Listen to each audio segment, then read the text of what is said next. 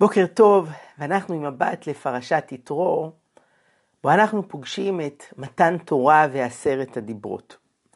ויש כל כך הרבה מה להגיד, אבל בקוצר הזמן נתמקד בדיבר הראשון. אנוכי השם אלוקיך, אשר הוצאתיך מארץ מצרים. ונשאל שתי שאלות. הראשונה היא, יש בדיבר הזה ייחודיות לעומת כל השאר. בכל שאר הדיברות יש ציווי מה לעשות או לא לעשות. לשמור שבת, לכבד הורים, או לא לגנוב, לא לרצוח. בדיבר הראשון יש מין קביעה כזאת, אנוכי השם אלוקיך, שכוייך. אבל מה לעשות, או, או לא לעשות, איפה המצווה פה? אולי תגידו, המצווה היא להאמין בזה, להאמין שיש אלוקים. הבעיה היא שאם זו המצווה, יש בה קושי פרדוקסלי. כי אם אדם הוא לא מאמין, ממילא מבחינתו אין מי שמצווה אותו להאמין, כי אין אלוקים. ואם הוא כבר מאמין, אז ממילא לא צריך לצוות אותו להאמין, כי הוא כבר מאמין. בקיצור, מה המשמעות של הדיבר הראשון, אנוכי השם אלוקיך?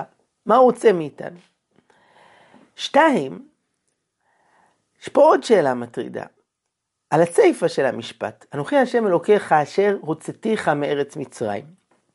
לכאורה היה הרבה יותר מרשים, יותר רציני, לכתוב אנוכי השם אלוקיך, אשר בראתי את העולם, את היקום.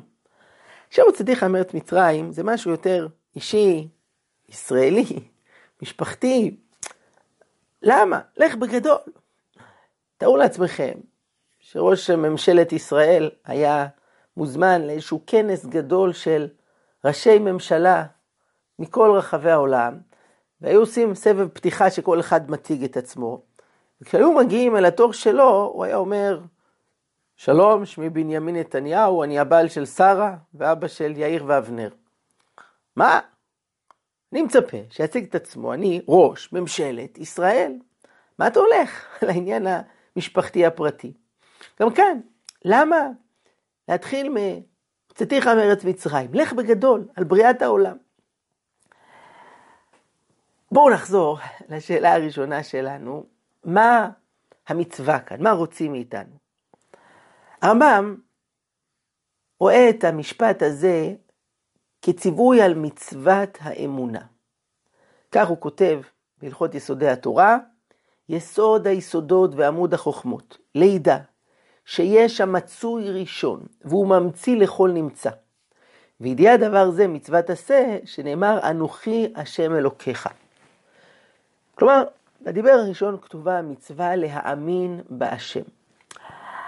אבל הערנו, ובצדק, שהניסוח הוא לא באופן של מצווה, של תעשה משהו, אלא דע לך שזה ככה, אנוכי השם אלוקיך. ויש כאן אמירה עמוקה, נוקבת, שאומרת לאדם, דע לך שהקשר שלך עם אלוקים, עוד לפני שהוא עניין של בחירה, הוא קודם כל עובדה מציאותית.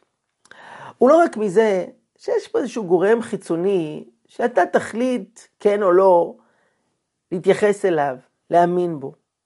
מעצם זה שאתה קיים, שאתה חי, אתה קשור אל השם.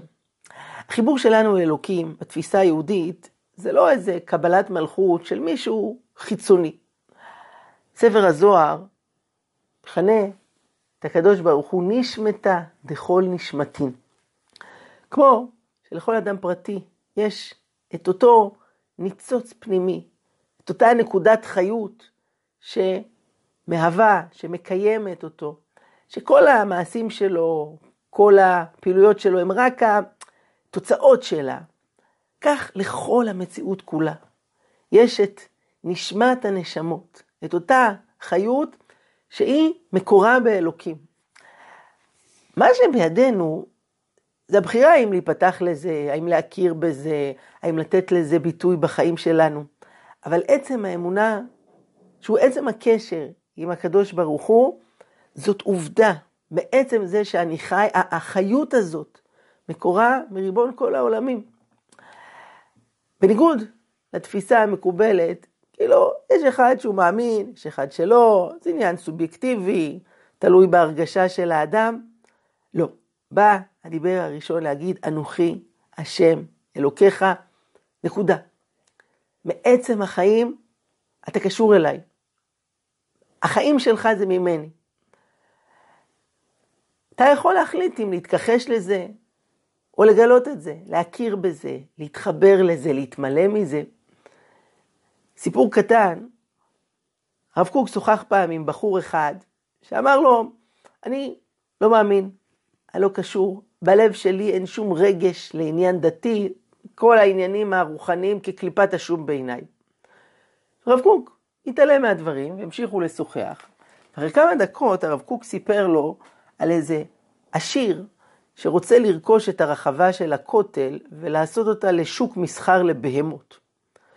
אותו הבחור קפץ כנשוך נחש ואמר, ככה אני מצטט, מי החזיר הזה? אני אדקור אותו בחרב. פה תפס את עצמו, הרב קוק הפנה את תשומת ליבו, רגע, אתה לא אמרת שהלב שלך ריק מכל רגע של קודש, זה לא אומר לך כלום, לא אכפת לך. מתברר שגם אצל אחד כזה יש משהו בפנים, יש איזה ניצוץ שאי אפשר לכבות אותו. אפשר לשים עליו הרבה ערימות של לכלוך, אבל הוא נמצא שם. מה המקור שלו? עצם הקשר שלנו עם ריבונו של עולם, מכך שאנחנו חיים, שאנחנו קיימים. מכאן נמשיך לשאלה השנייה. למה כשהקדוש ברוך הוא מציג את עצמו, הוא אומר, אנוכי השם אלוקיך, אשר הוצאתיך מארץ מצרים. למה לא לדבר על אלוקים שברא את העולם? ללכת בגדול. מה זה ההצטמצמות המשפחתית הזאת לעם ישראל? רואים בספר הכוזרי, שחיבר רבי יהודה הלוי, שכשאותו מלך כוזר מחפש את דרכו בעולם, והוא מדבר עם הפילוסוף, ועם החכם הנוצרי והמוסלמים, כולם מתארים לו על אלוקים שברא את העולם, ורק החבר היהודי מדבר על אלוקים שהוציא אותנו ממצרים, כשלמעשה המקור זה עשרת הדיברות, אנוכי השם אשר הוצאתיך מארץ מצרים. המלך מתאכזב, הוא אומר, למה? אתה הולך בקטן, ספר לי על אלוקים שברא את העולם. למה באמת? אפשר לענות על השאלה בשתי רמות. ברובד הפשוט, ההיכרות העוצמתית שלנו איתו, הוודאות בקיומו, היא לא רק דרך המבט על הטבע, שגם זו דרך להגיע לאמונה בהשם. אתה רואה את היופי, את החוכמה, את המורכבות. אבל יש לנו יותר מזה.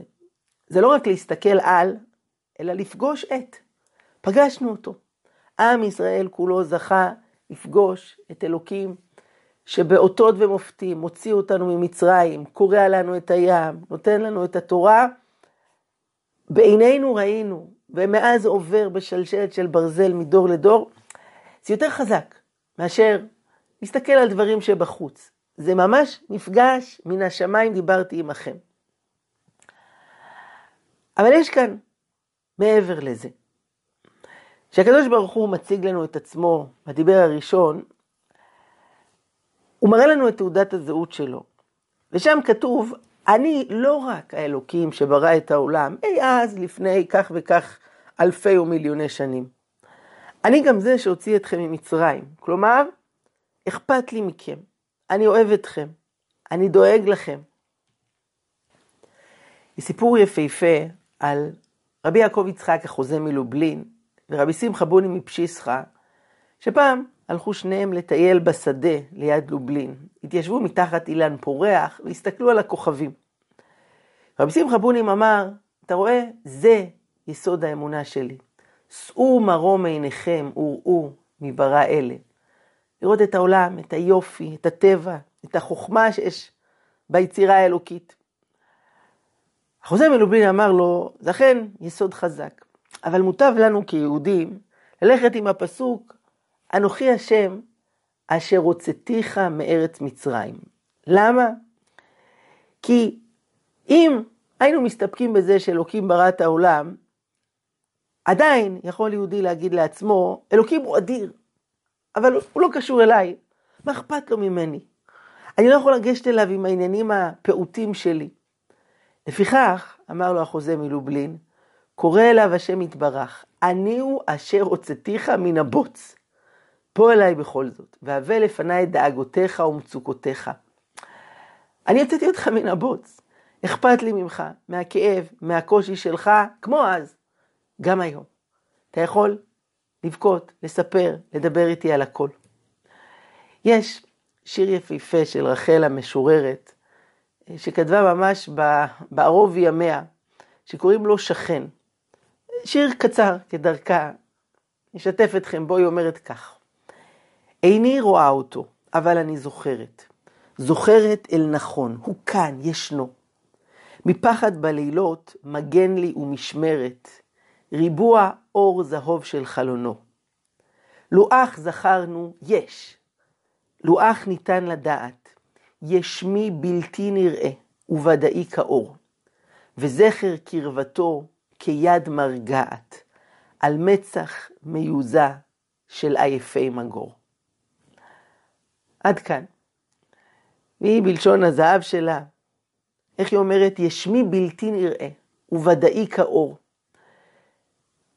ועצם ההיזכרות בו היא מרגיעה, כמו יד שמונחת על עייפי מגור, מיוזעים, כואבים, אבל הוא שם, הוא איתם, הוא מרגיע, הוא שומר. זאת האמונה היהודית של אנוכי השם אלוקיך. כמו שאמרנו, זאת עובדה. מעצם זה שאתה חי, אתה קשור אליי, כי אני מקור החיים.